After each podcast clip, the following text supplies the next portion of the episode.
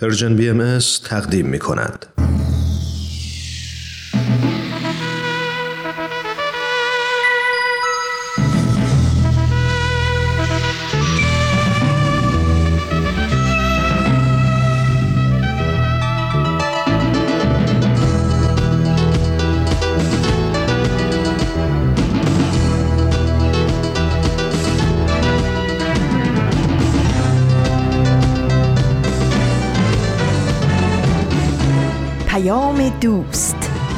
برنامه ای برای تفاهم و پیوند دلها.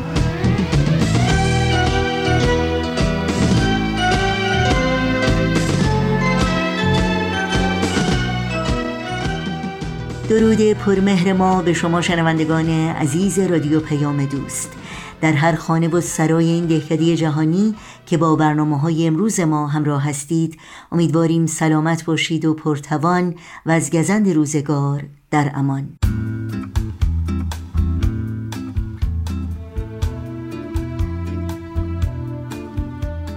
نوشین هستم و همراه با همکارانم پیام دوست این چهارشنبه پانزدهم شهریور ماه از تابستان 1402 خورشیدی برابر با ششم ماه سپتامبر از سال 2023 میلادی رو که شامل برنامه های تغییرس و خبرنگار خواهد بود تقدیم شما می کنیم امیدواریم همراه باشید.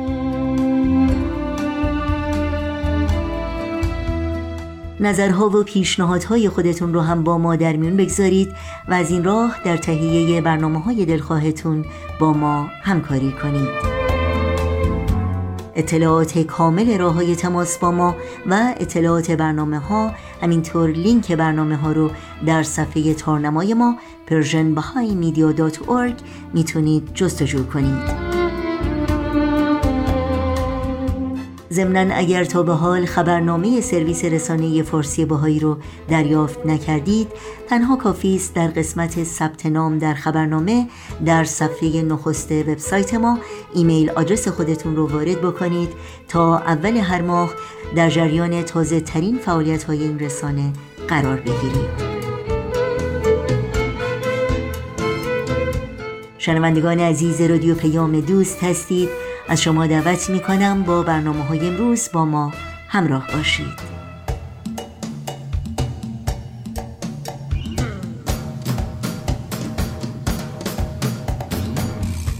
در اولین بخش پیام دوست امروز با برنامه این هفته تغییرز همراه میشیم تا بشنویم از تغییرات خوب و الهام بخش و آموزنده. تغییرز.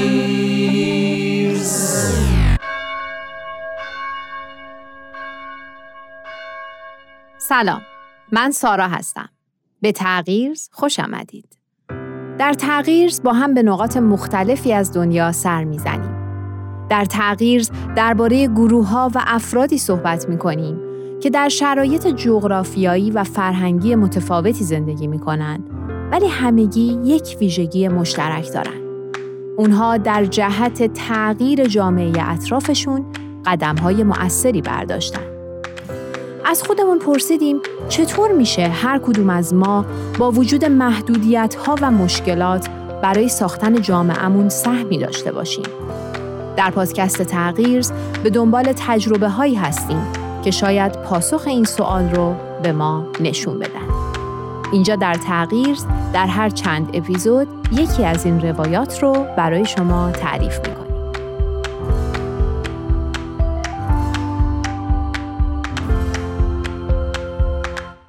اپیزود قبلی راجع به مؤسسه آشوکا صحبت کردیم و توضیحاتی درباره خصوصیات این مؤسسه و اهداف و روشهاش دادیم. اگر اون اپیزود رو گوش نکردید پیشنهاد می‌کنم اول برید و اونو گوش بکنید چون در ادامه می‌خوایم راجع به یکی از فعالیت های این مؤسسه و تجربه هاشون صحبت کنیم.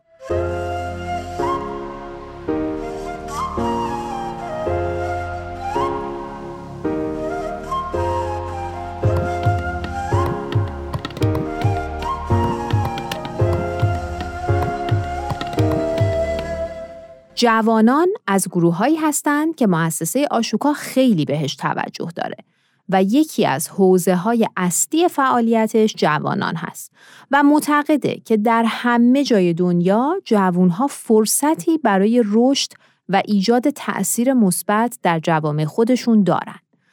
مؤسسه معتقده که اصلا باید تعریف جدیدی از سالهای جوونی ارائه داد.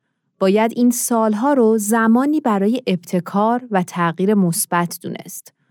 حالا این مؤسسه در زمینه جوانان چه کارهایی می‌کنه؟ در بعضی محله ها یا مناطق روستایی با گروهی از مربیان مدارس و والدین و حتی بعضی شرکت ها فعالیت هایی رو شروع کرده.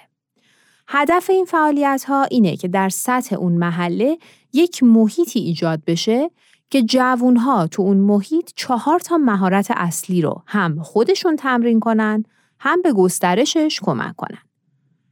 مهارت ها چیان؟ همدلی، رهبری مشارکتی، فرهنگ کار تیمی و ایجاد تغییر در دنیایی که شرایطش دائما در حال تغییره.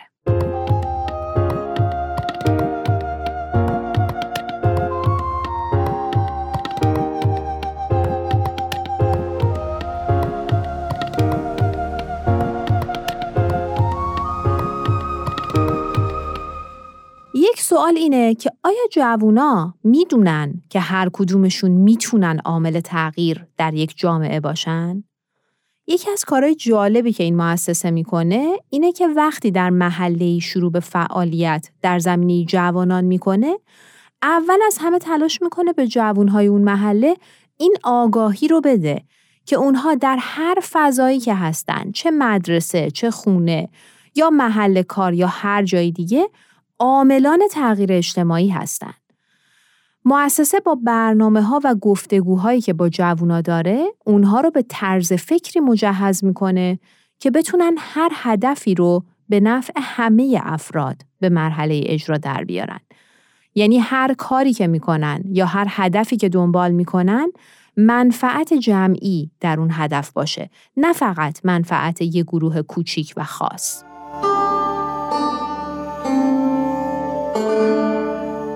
این افزایش آگاهی در جوونا به تدریج تأثیر خودش رو توی محله ها نشون میده.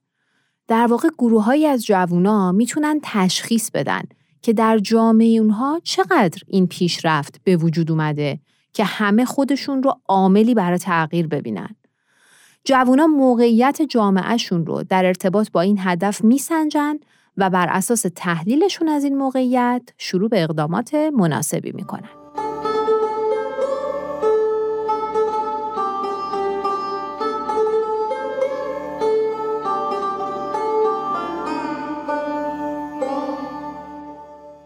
یک نمونه فعالیت مؤسسه رو در کنیا با هم بررسی کنیم.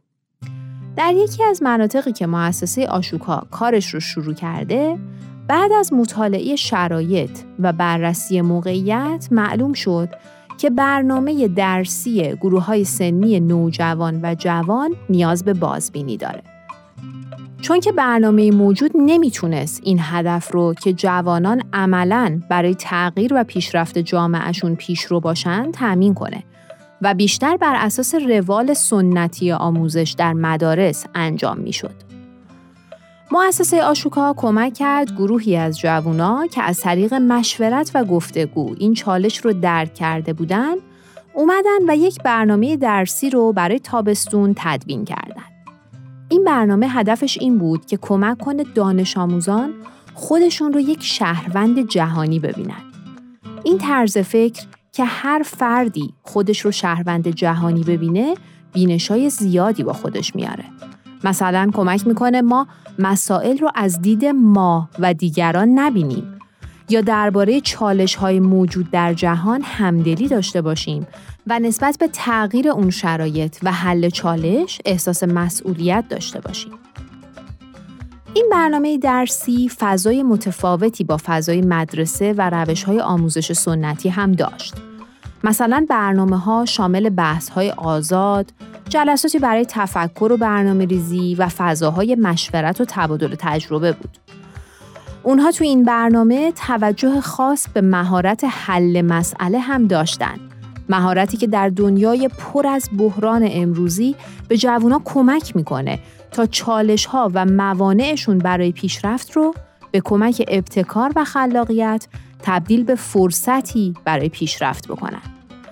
وقتی مهارت حل مسئله تقویت میشه ما به جای بیتفاوت بودن نسبت به مشکلات یا احساس ترس و فشار در زمان چالش و بحران فعالانه با روحیه جستجوگر راه حلهایی رو برای شرایط بحرانی پیدا می‌کنیم. شاید باور کردنی نباشه اما این برنامه به کمک مؤسسه آشوکا و گروهی از جوونا که همسالانشون رو به این برنامه دعوت می‌کردن برای سه هزار دانش آموز کنیایی اجرا شد.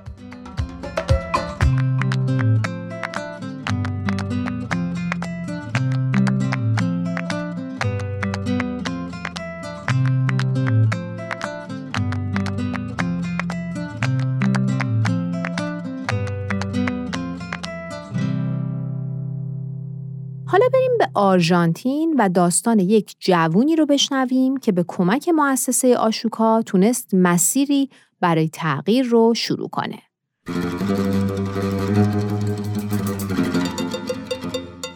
الی ساباتیا در دوران بچگی از اون بچه هایی بود که عاشق وسایل الکترونیکی میشن و هر وسیله ای می‌بینن اونو باز می‌کنن تا بفهمن توش چه خبره. الی مشخصا یادش میاد که برای اولین بار در 13 سالگی کلمه نوآوری رو یاد گرفت و همین باعث شد شروع کنه به کنجکاوی در محیط خونه و مدرسه. این کنجکاوی ذاتی باعث شد بعدها همه الی رو به عنوان بهترین دانش آموز در علم و نوآوری در مدرسه بشناسن.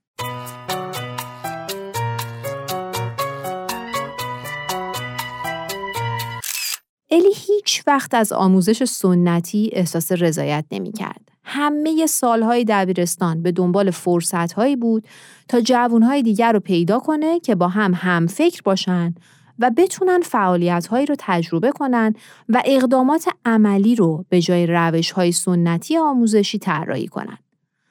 مؤسسه آشوکا در این منطقه فضایی رو برای گفتگو و مشورت با این جوونا ایجاد کرد و باعث شد اونها تبدیل به گروهی برای همکاری و همفکری بشن. یه موضوعی که این جوونا در فضای اطرافشون دیدن و توجهشون رو جلب کرد این بود که نحوه طراحی مسیرهای خیابونی و ساختمونها به نوعی هست که افرادی که از ویلچر استفاده می‌کنن تو این مسیرها راحت نیستند و این عادلانه نیست چون فضاهای شهری متعلق به همه شهروندانه و نباید گروههایی از این امکانات محروم بشن. در مدرسه یه باشگاه علمی وجود داشت که از طریق اون ایده هایی برای یک پروژه به ذهن الی و دوستانش رسید.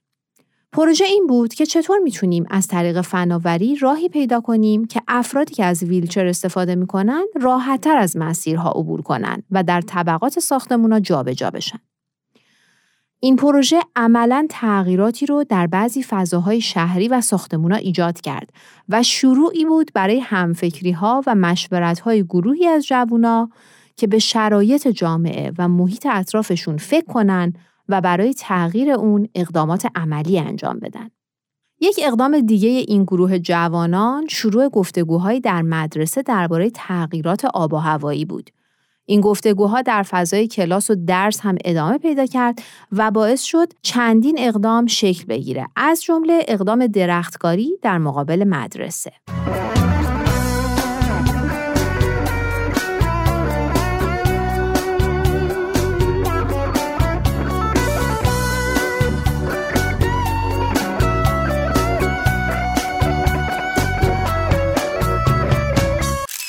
مجموع چندین اقدام که این گروه های جوانان انجام دادن قابلیتی رو در بعضی از اونها ایجاد کرد که مشارکت در تغییر و توسعه رو در زندگی خودشون به عنوان یک بخش همیشگی ادامه بدن و بتونن کمک های مؤثری در سطح شهر یا حتی در سطح کشور انجام بدن.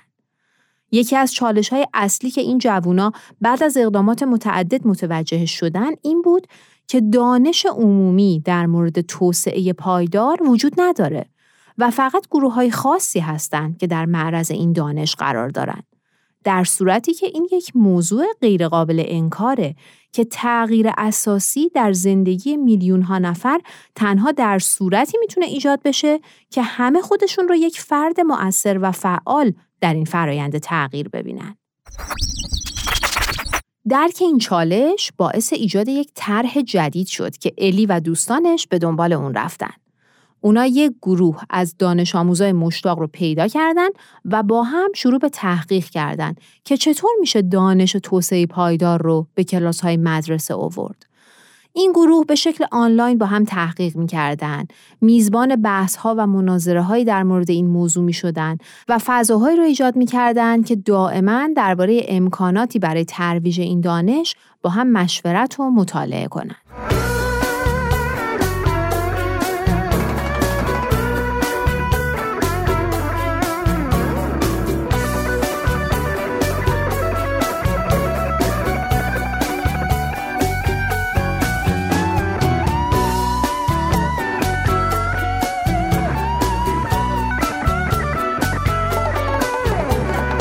فعالیت های این گروه پیامی رو برای همسالانشون داشت.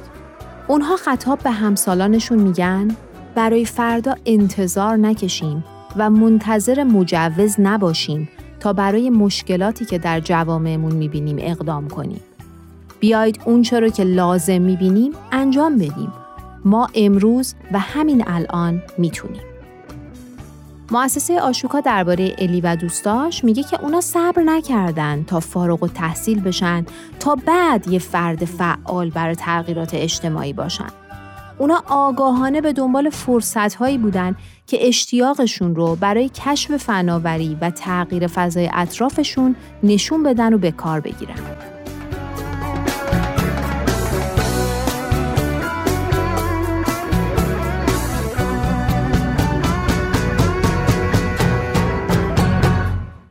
خب ما نمونه های از فعالیت های مؤسسه آشوکا در زمینه جوانان رو اینجا روایت کردیم. این فعالیت ها در کشورهای مختلفی از جهان بوده و گروهی از جوانان علاقمند رو برای مشارکت عملی در فرایند تغییر در شهرها و جوامعشون به وجود آورده. در اپیزود دیگه ما سراغ حوزه دیگه ای از فعالیت های این مؤسسه میریم که پیشنهاد می‌کنم از دستش ندید. خب دوستان همونطور که می‌دونید ما خیلی خوشحال میشیم که با شما در ارتباط باشیم و این ارتباط از طریق دریافت نظرات شما راجع به پادکست میسر میشه. و همه خاطر وقت بگذارید و نظراتتون رو برامون کامنت کنید یا به آدرس سایت رسانه ایمیل کنید. همینطور ازتون می‌خوایم که اگر این پادکست رو دوست دارید یا اون رو مفید می‌بینید لطفا به بقیه هم معرفیش کنید. این یکی از بهترین حمایت هایی هست که می‌تونید از این برنامه بکنید. تا اپیزود بعد خدا نگهدار.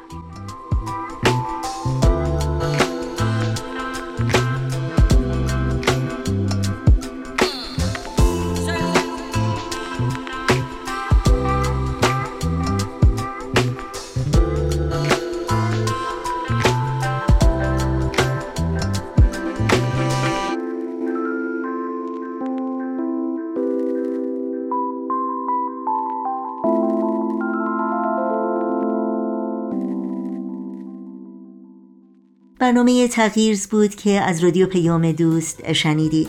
توجه داشته باشید که این برنامه و همه برنامه های رادیو پیام دوست در صفحه تارنمای ما persianbahaimedia.org و همینطور در شبکه های اجتماعی فیسبوک، یوتیوب، ساوند کلاود اینستاگرام و تلگرام زیر اسم بی ام در دسترس شماست. امیدواریم مشترک رسانه ما باشید و اگر برنامه ها رو پسندیدید به اونها امتیاز بدید و با دیگران هم به اشتراک بگذارید. آدرس تماس با ما در کانال تلگرام هست at persianbms underscore contact. با هم به قطعه موسیقی گوش کنیم و برنامه های این چهار شنبه رادیو پیام دوست رو ادامه بدیم.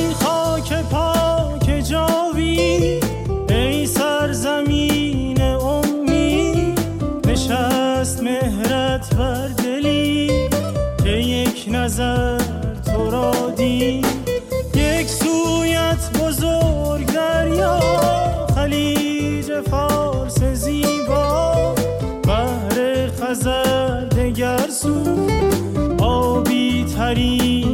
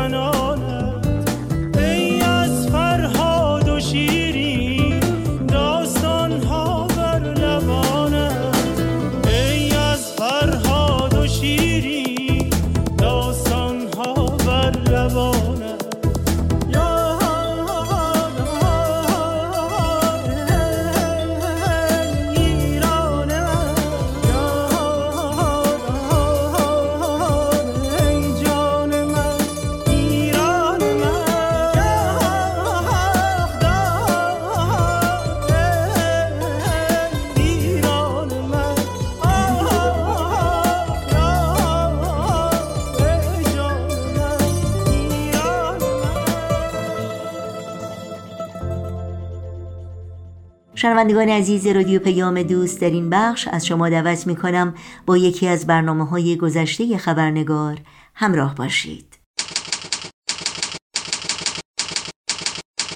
خبرنگار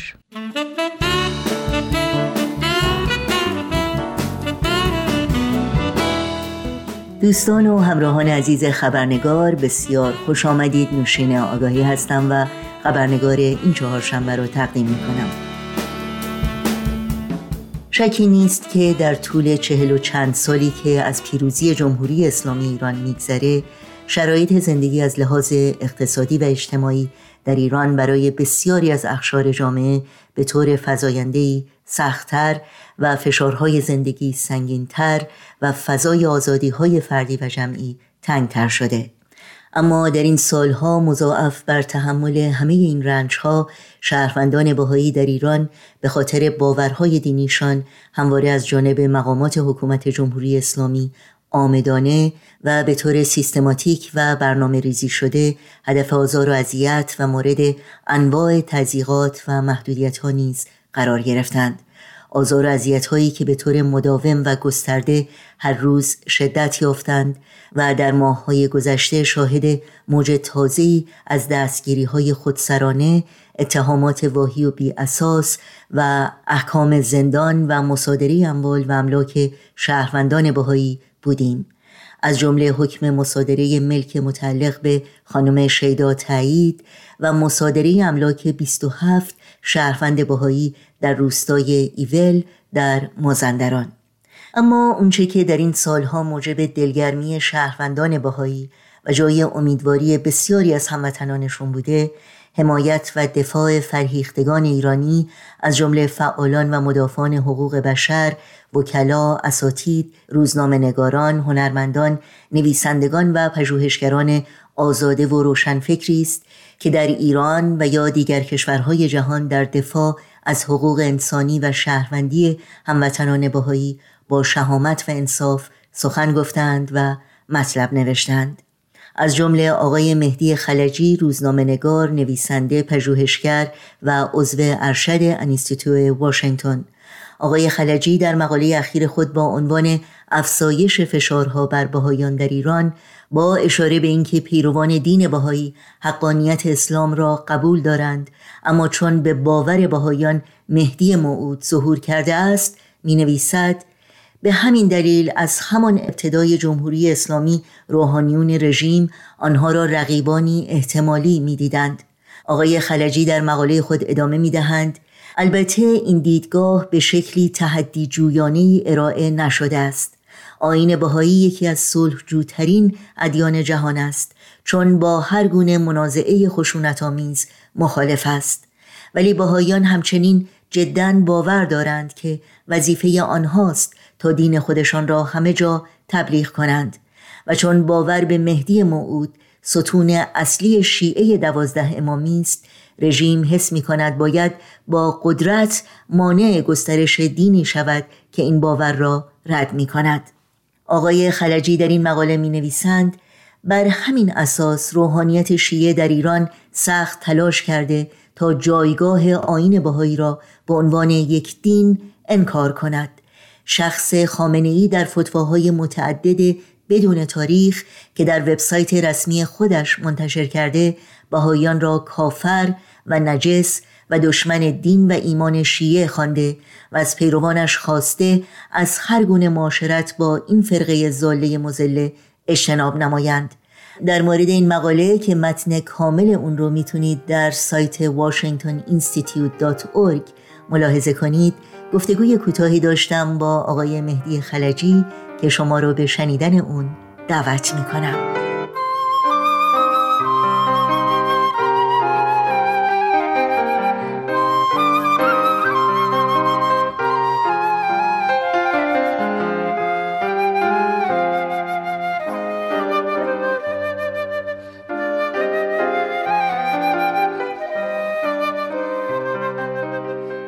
آقای مهدی خلجی به برنامه خبرنگار بسیار خوش آمدین. واقعا خوشحالم که این فرصت دست داد و سپاسگزارم که وقتتون رو به ما دادید خواهش می‌کنم.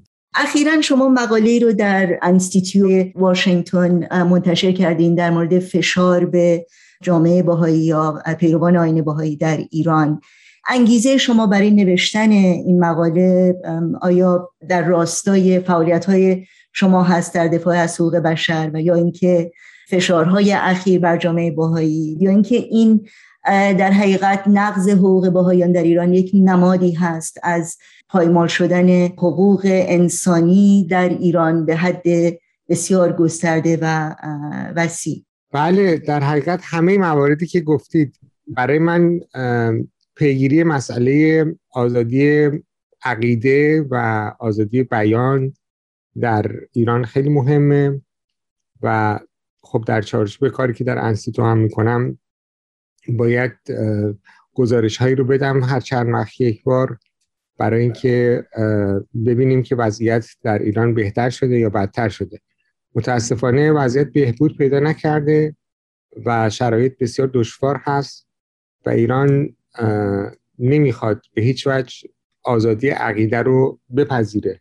اون که جالب هست برای من اینه که در حتی اسناد قانونی جمهوری اسلامی هم اسمی از آزادی وجدان نیامده یعنی فریدم آف کانشس نیامده.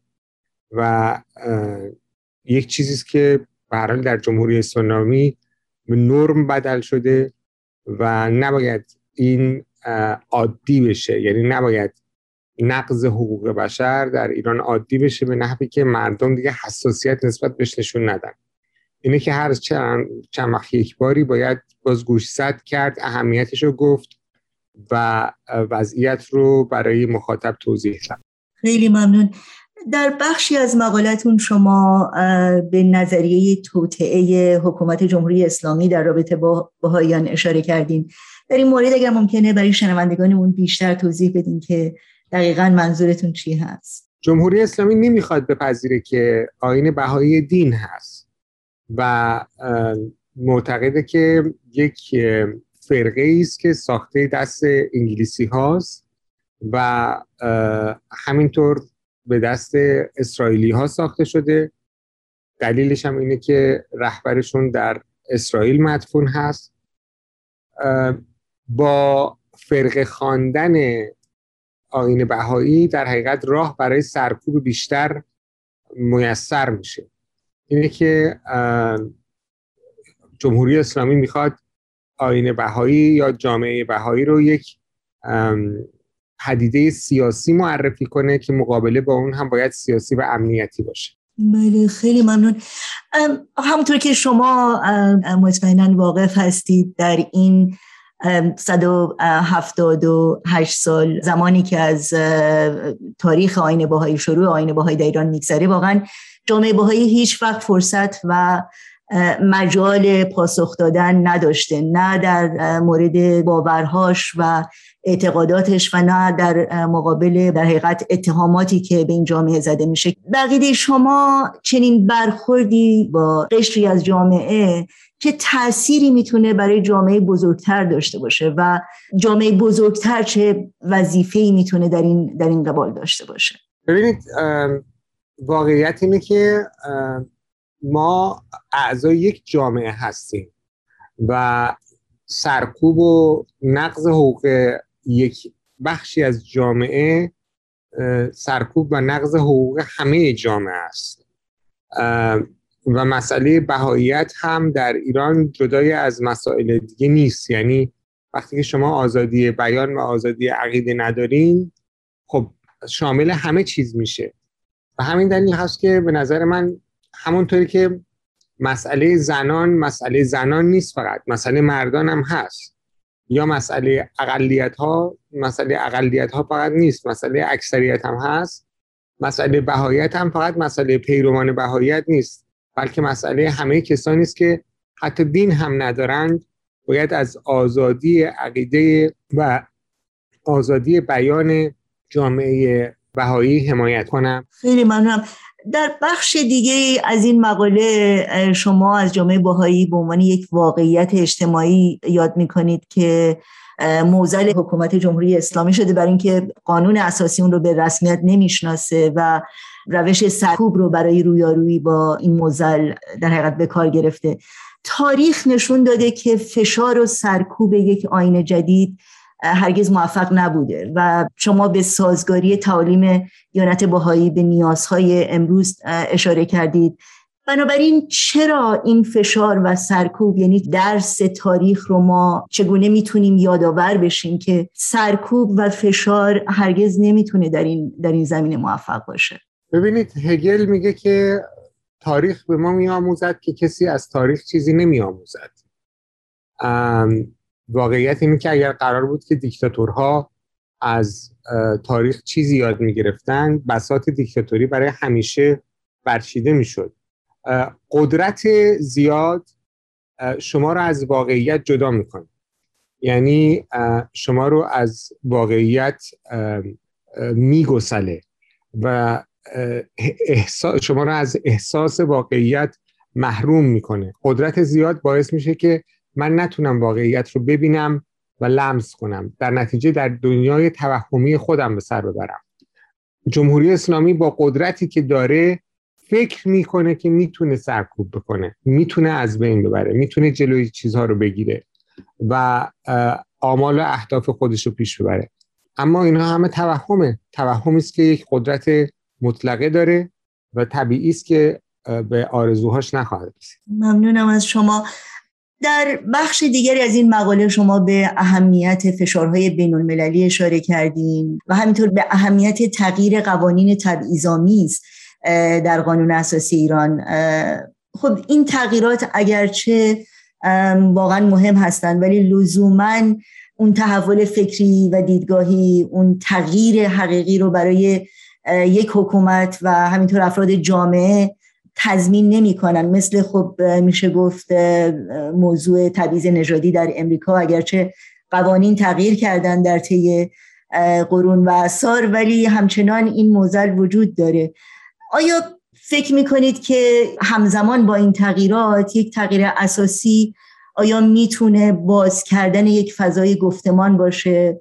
و اون فضا رو چگونه میشه ایجاد کرد در جامعه ای که تا این حد اخشار مختلف اون حالا باهایان به خاطر موضوع باورهاشون گروه دیگه به خاطر اندیشه های سیاسیشون و هر گروهی به یک راه. نظر شما در این زمینه چیه و چطور میشه واقعا این فضای گفتمان رو به وجود آورد؟ بله ما یک مسئله سیاسی داریم یک مسئله اجتماعی داریم. مسئله سیاسی که به دست دولت گرهش باز میشه اینه که همین قوانین تغییر پیدا بکنه و دولت در برابر دینهای مختلف بیطرف بمونه و آزادی بیان و آزادی وجدان و آزادی عقیده رو به رسمیت بشناسه.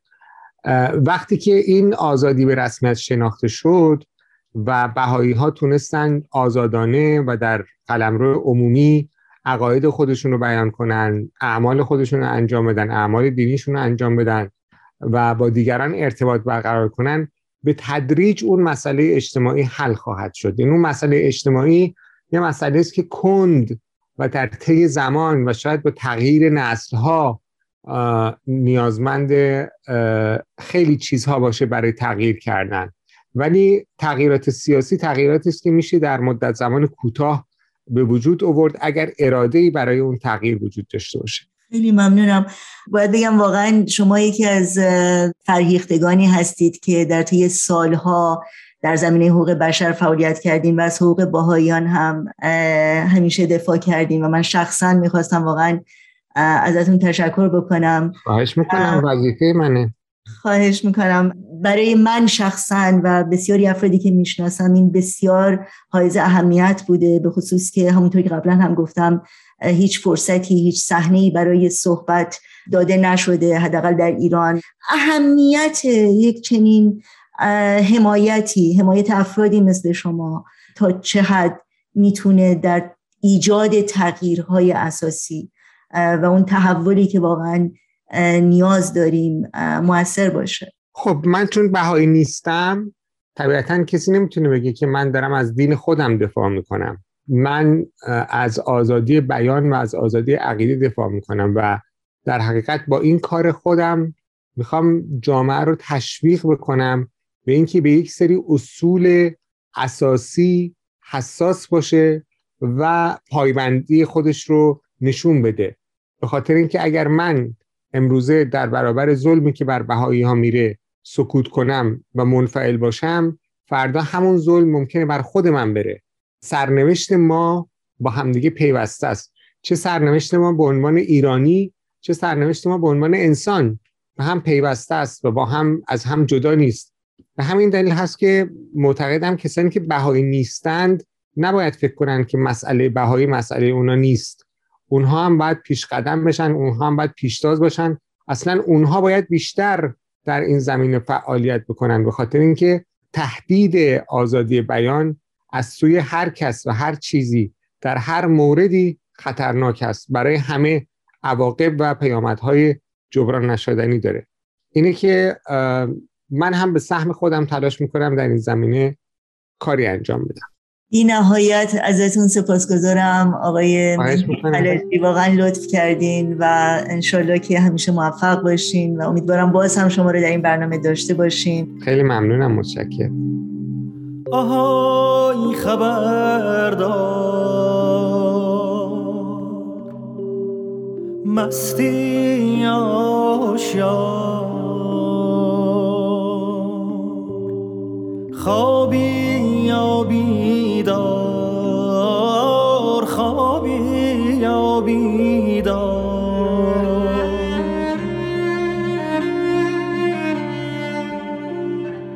تو شب سیاه تو شب تاریک از چپ و از راست از دور و نزدیک یه نفر داره جار می‌زنه جار. آهای غمی که مثل یه بختک رو سینه من شده ای آوار از گلوی من. دستاتو بردار دستاتو بردار از گلوی من از گلوی من. دستاتو بردار.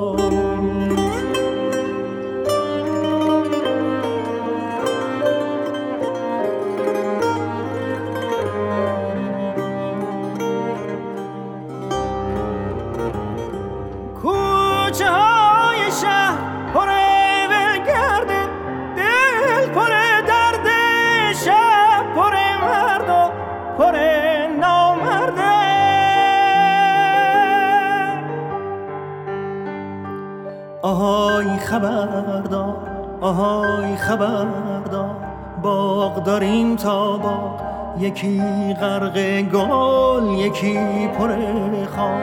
مرد داریم تا مرد یکی سر کار یکی سر بار. آهای خبردار یکی سر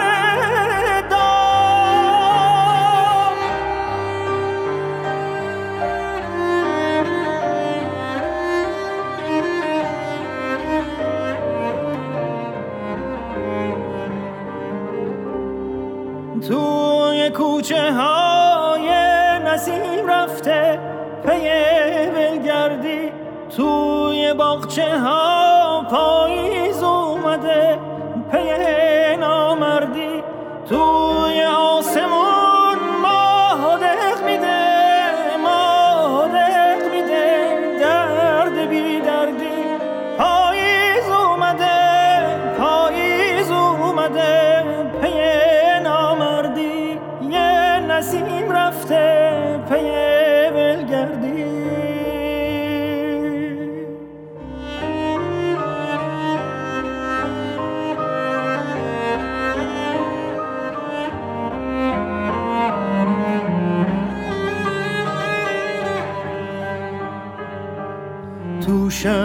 سیاه تو شب تاریک از چپ و از راست از دور و نزدیک.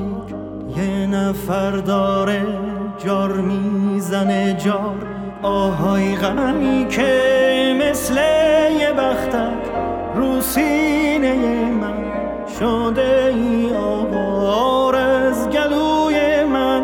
دستاتو بردار دستاتو بردار. گلوی من از گلوی من دستاتو بردار دستاتو بردار از گلوی من از گلوی من دستاتو بردار دستاتو بردار از گلوی من از گلوی